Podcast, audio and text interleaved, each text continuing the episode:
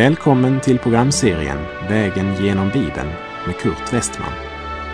Vi befinner oss nu i första krönikeboken. Slå gärna upp din bibel och följ med. Programmet är producerat av Norea Radio Sverige.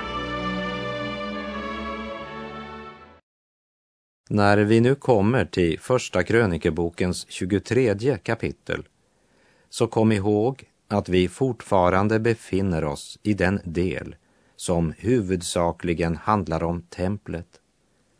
Och jag vill än en gång påminna att det här är något som Gud betraktar som ytterst viktigt och väsentligt.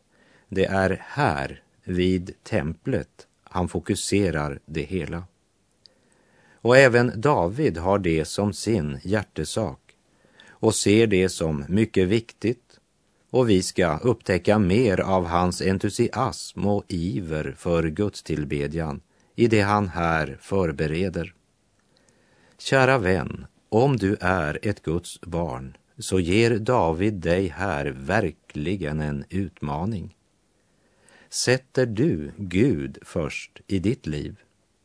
Blir du gripen av det som har med Gud att göra? Gläder du dig i hans gemenskap? Önskar du göra något för Gud?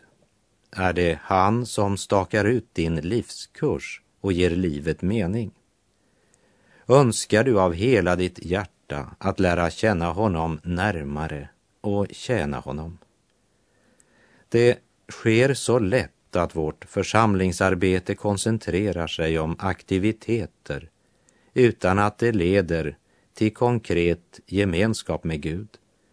Som i ett ekorrhjul eller en gungstol som ständigt är i rörelse men ändå inte går framåt. Som en karusell där vi reser runda efter runda men alltid stiger av på samma plats som vi steg på. Vi kommer inte ur fläcken men är hela tiden i rörelse. Så var det inte för David. Han var gripen av Gud.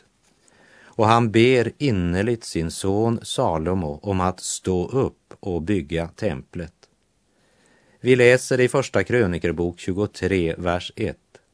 Och när David blev gammal och mätt på att leva, gjorde han sin son Salomo till kung över Israel. David insätter nu Salomo som kung innan han dör. Han har egentligen inte haft så många goda dagar efter händelsen med Batseba. Även om synden är förlåten blir den aldrig utan konsekvenser i våra liv. Och Davids liv innehöll många tragedier.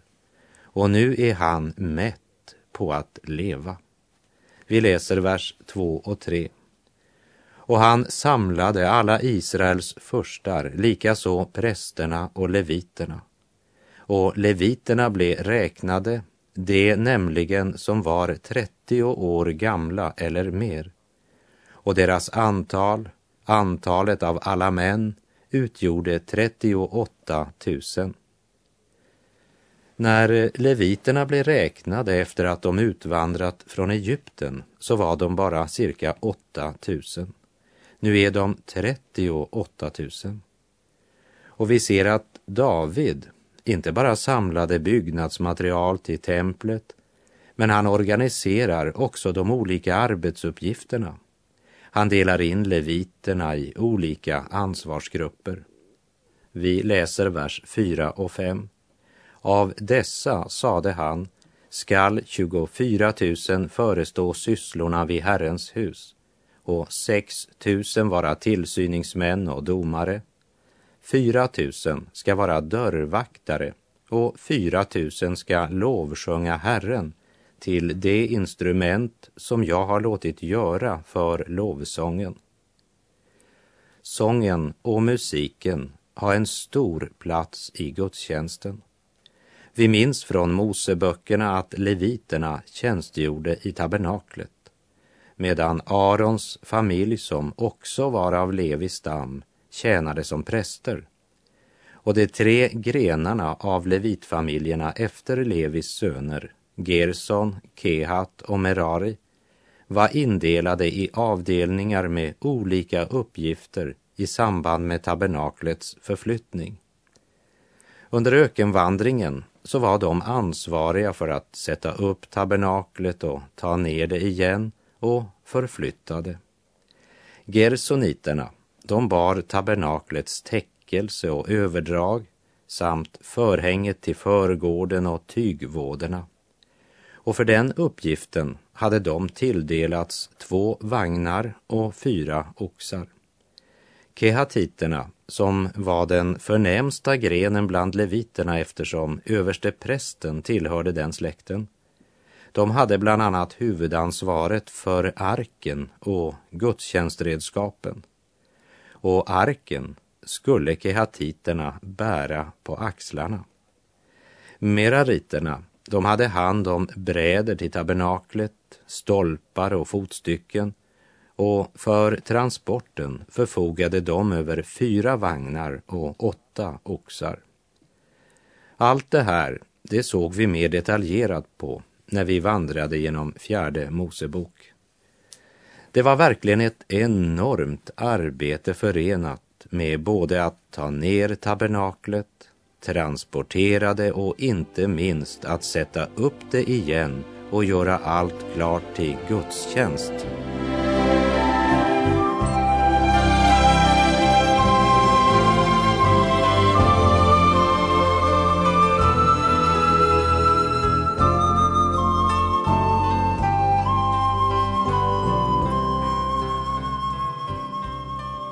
Efter att vi fått en uppräkning av Levis barn och deras familjer så talar David till sitt folk.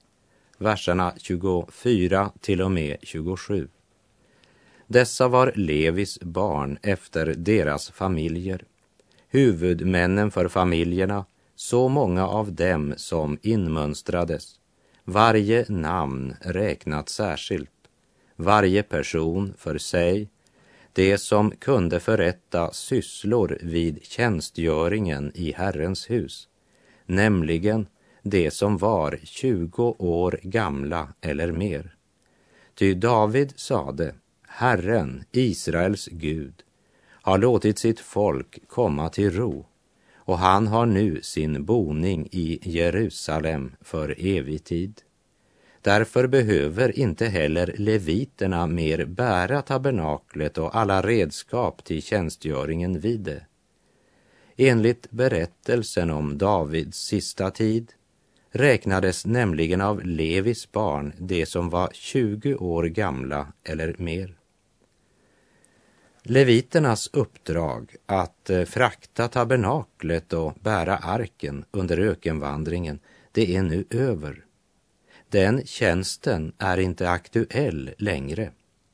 Därför ska de gå in i en ny tjänst för Herren. Och här har vi verkligen något att lära av det här. Gud har rest upp många fina och goda kristna organisationer. Men efter att de har tjänat sitt syfte, så är det några som försöker bevara organisationen. Och så blir havsörnen en uppstoppad fågel. De fyller inte längre den funktion som de en gång fyllde. Och när Gud är färdig med ett uppdrag, då är han färdig. Men lägg märke till att om Gud var färdig med denna tjänst som leviterna hade haft, så var han inte färdig med leviterna. Lägg också märke till att leviterna var villiga till att gå in i en ny tjänst. Gud säger egentligen till leviterna, vi vandrar inte runt i öknen längre, utan nu kommer det att byggas ett tempel. Och er uppgift blir ju då naturligtvis en helt annan. Kära vän, låt oss följa Gud och göra det som han vill. Då blir det levande verksamhet med en levande Gud. Och då kommer också församlingen att hållas levande. Nu har leviterna fått en ny tjänst. Och den är lika helig som den förra tjänsten. för det är samma Gud man tjänar. Gud är den samma. Det är bara uppgiften som är förändrad. Bärstängerna har nu tagits bort från arken. Arken ska inte flyttas längre. Den ska förbli i templet vid Ornans tröskplats på Moriaberg. Och i det här templet väntade många olika uppgifter på leviterna. Därför organiserar David leviterna i skift som väljs genom lottkastning. De tjänstgör i en period för att därefter vara lediga en tid. Leviternas uppgift var inte längre att transportera tabernaklet och bära arken. Vi läser i första krönikebok 23, vers 28 till och med 32. Det fick istället sin plats vid Arons söners sida för tjänstgöringen i Herrens hus, i vad som rörde förgårdarna och kamrarna och reningen av allt heligt och sysslorna vid tjänstgöringen i Guds hus. Vare sig det gällde skådebröden eller det fina mjölet till spisoffret eller de osyrade tunnkakorna eller plåtarna eller det hopknådade mjölet eller något mått och mål. Eller att varje morgon göra tjänst genom att tacka och lova Herren och likaså varje kväll. Eller att offra alla brännoffer åt Herren på sabbaterna, vid nymånaderna och vid högtiderna, till bestämt antal och som det var föreskrivet för dem, ständigt inför Herrens ansikte. Det skulle iaktta vad som var att iaktta vid uppenbarelsetältet, och vid det heliga var Arons söner, deras bröder, hade att iaktta vid tjänstgöringen i Herrens hus. Ta med det ifrån kapitel 23. Leviterna skulle inte längre transportera tabernaklet, för de vandrade ju inte runt i öknen längre. Därför gav Gud dem en ny tjänst. Gud hade inte längre användning för det de hade gjort så trofast i så många, många år. Den tjänsten var slut nu. Men Gud hade fortfarande användning för leviterna. Han kallar dem till en ny tjänst. De fick en annan plats i tjänstgöringen i Herrens hus. Och de är redo att göra denna stora omställning, som säkert inte var lika lätt för alla, men de gjorde det. Låt mig säga att jag beundrar dessa leviter och tackar Gud för att de så helhjärtat går in i den nya tjänsten som Gud nu kallar dem till, istället för att av gammal vana bara fortsätta med det som man alltid hade gjort. Låt oss tänka över om krönikerbokens 23 kapitel har något att säga dig och mig idag.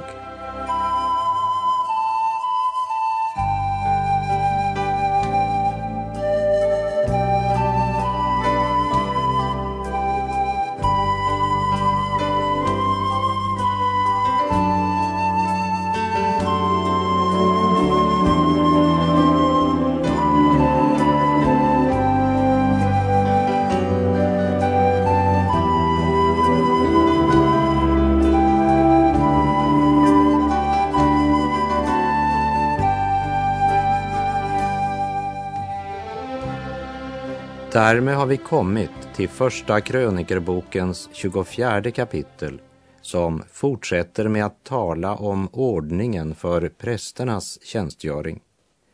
Med templet så ville tjänsten bli mer krävande och mera omfattande, och därför var indelningen i skift nödvändig.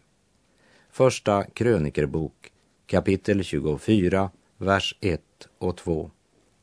Och Arons söner hade följande avdelningar. Arons söner var Nadab och Abihu, Elasar och Itamar. Men Nadab och Abihu dog före sin fader, och de hade inga söner. Så blev endast Elasar och Itamar präster.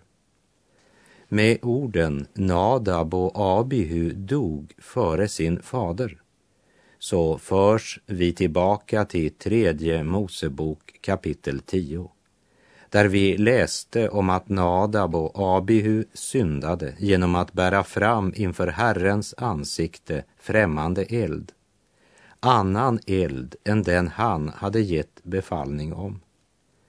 Och deras synd ledde till att de dog. Och eftersom de inte hade några söner så återstod endast Elasar och Itamars släkt av Moses söner. Och vi läser vers 3. Och David tillsammans med Sadok av Elasars söner och Ahimelek av Itamars söner delade in dem och bestämde den ordning i vilken de skulle tjänstgöra. Det är en otroligt avancerad och genomtänkt struktur som drar upp tjänsten i templet. Så David inte bara samlade material till byggandet, utan han ordnade också med allt det praktiska som hörde med till tempeltjänsten. På många sätt kan man säga att det var mera Davids tempel än Salomos, även om det byggdes under Salomos regeringstid. Vi läser vers 4 och 5. Då nu Elasars söner befanns ha fler huvudmän än Itamars söner, delade man in dem så att Elasars söner fick 16 huvudmän för sina familjer och Itamars söner 8 huvudmän för sina familjer. Man delade in dem genom lottkastning, det förra liksom det senare. För det fanns ledare både för helgedomen och Guds ledare både bland Elasars söner och bland Itamars söner. Leviterna delades in i 24 olika skift, och denna skiftordning den fortsatte helt fram till Nya testamentlig tid. Zakaria, far till Johannes Döparen som vi minns från vår vandring genom Lukas evangeliet, han tillhörde det 8:e skiftet, för han tillhörde Abias eller Avias avdelning. Leviternas antal hade vuxit så starkt att det var omöjligt för alla att göra tjänst samtidigt. Det var en orsak till delning. Den andra orsaken var som sagt att templet, med det så ville tjänsten bli mer krävande och mer omfattande, och därför var indelningen i skift nödvändig.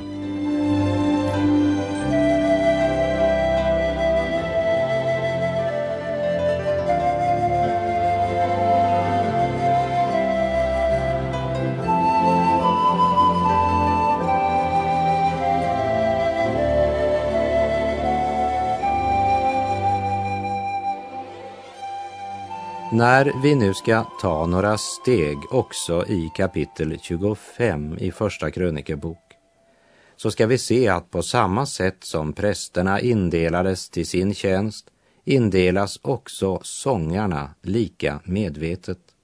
Och det sker alltså innan templet blir byggt. Ja, långt innan templet byggdes samlades sångarna i Jerusalem för att lovsjunga Gud.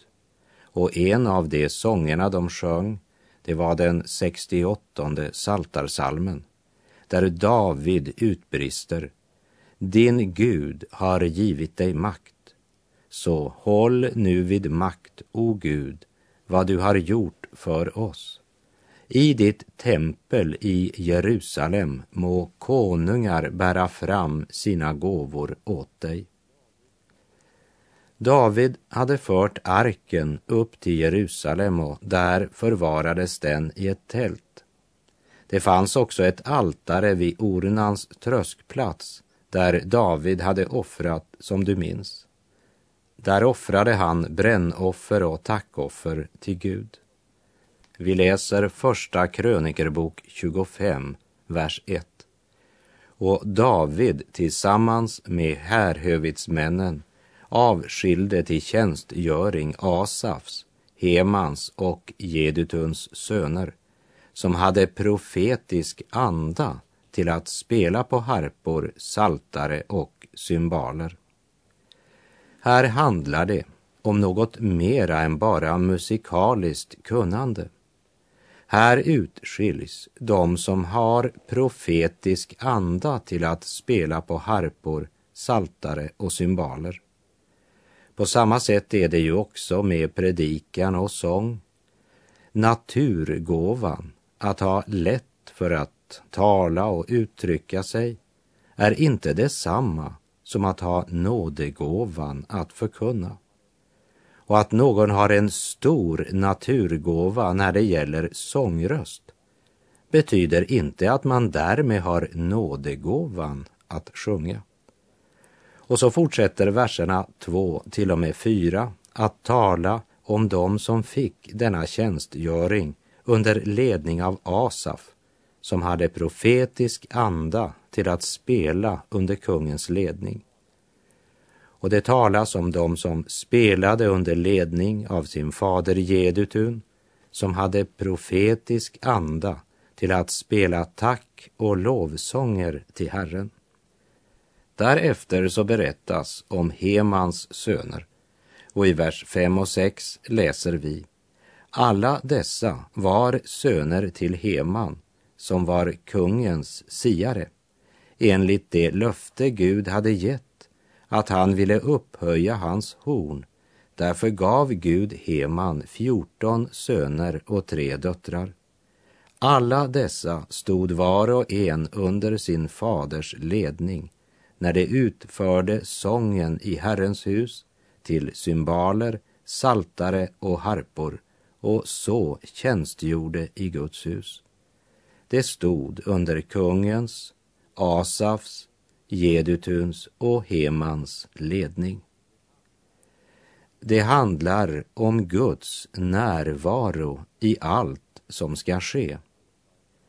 David var en man som var beredd att lyda Gud i allt, men som inte betraktade något som sitt.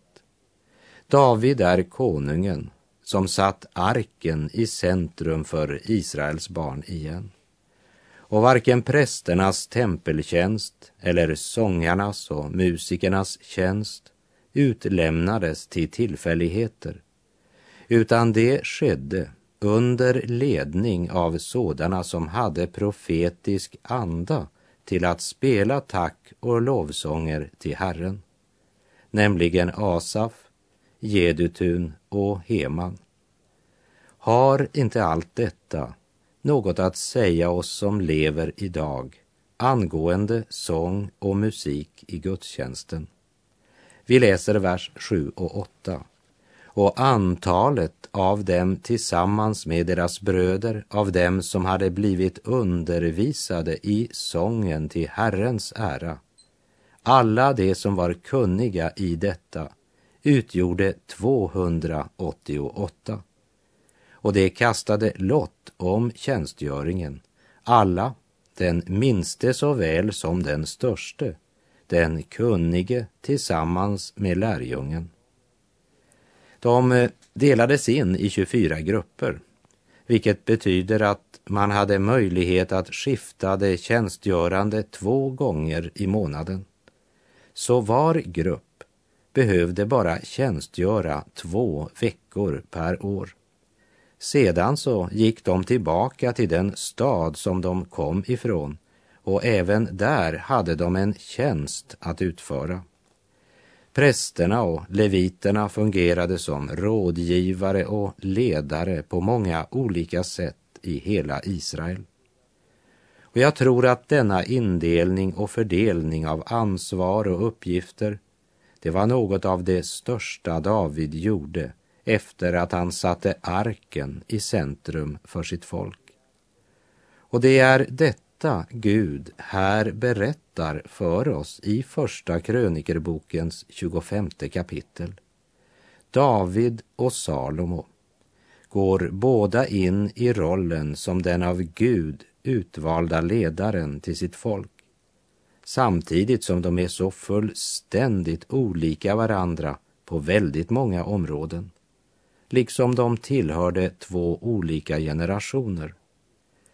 David kunde inte få bygga templet därför att han var krigsman som hade utgjutit så mycket blod. Men David var inte aggressiv. Det var inte David som var skyldig till det, men hans fiender. Och därför sa också Salomo i första konungabok 5, vers 3. Du vet själv att min fader David inte kunde bygga något hus åt Herrens, sin Guds namn, för det krigs skull med vilka fienderna runt omkring ansatte honom, tills Herren lade dem under hans fötter. Men även om det var fiender som ansatte honom, hade han genom krigen ändå utöst blod, och därför kunde han inte få bygga templet. Och med det så är vår tid ute för den här gången. Så ska vi i nästa program bland annat se på tempelvaktarna, de övriga leviternas sysslor och de 12 häravdelningarna. Och till dess så säger jag bara på återhörande om du vill. Herren vare med dig. Må hans välsignelse vila över dig. Gud är god.